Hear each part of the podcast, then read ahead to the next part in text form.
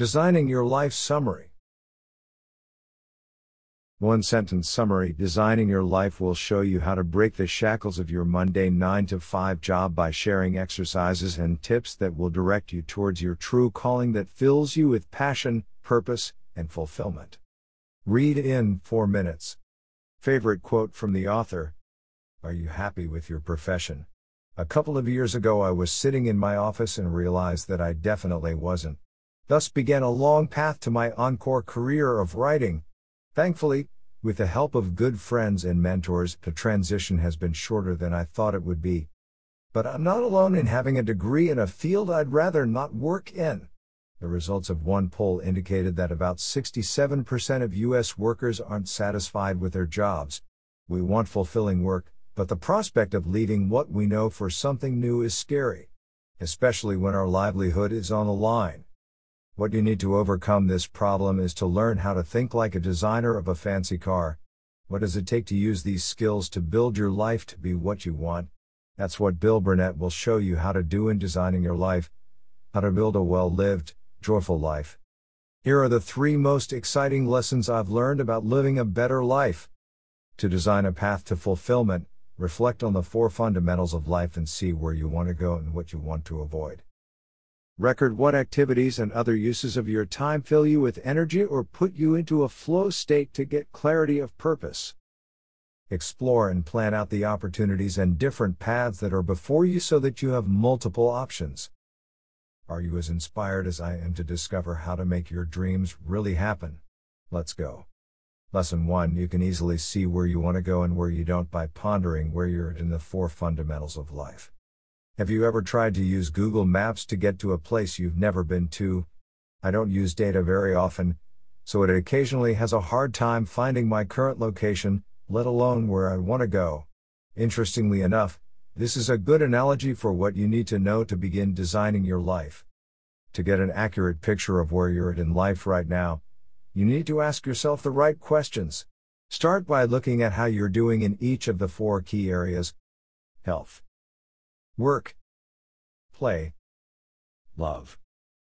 What you want to do is balance all of these pillars of life, but what that looks like is your choice. Younger people often look more to play, while those that are beginning to get older might focus on relationships or health. By asking yourself how you're doing in all of these areas, you can easily see what you're neglecting. It's important that you then set some goals to help you keep that part of your life healthy. Your relationships might need some attention, for example, if you spent too much time focusing on your career. Lesson 2 To get clarity of purpose, identify what you do that fills you with energy and puts you into a state of flow. Sometimes, the only thing holding us back from pursuing a more purposeful life is not knowing what fills us with energy. To figure that out, just pay attention to what you do and how it makes you feel, then record it in a good time journal.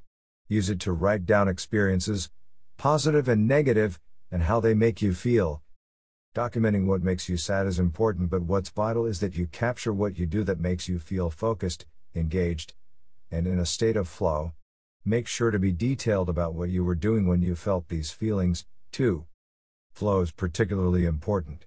This is when you are so entranced with what you're doing that you lose track of time. For me, it happened once while playing Zelda, Breath of the Wild, but I won't make a career out of that. I do pay attention, however, when it happens while doing certain writing tasks.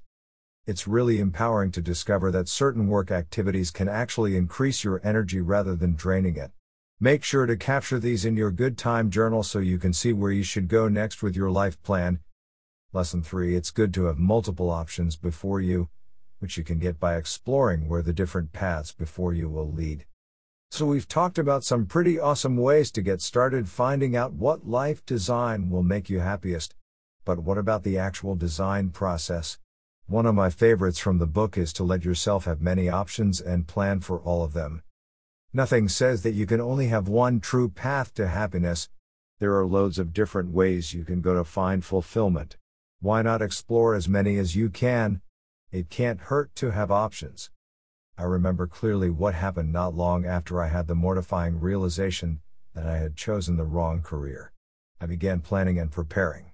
Countless hours on Google Docs and spreadsheets outlining my next moves became the norm for me.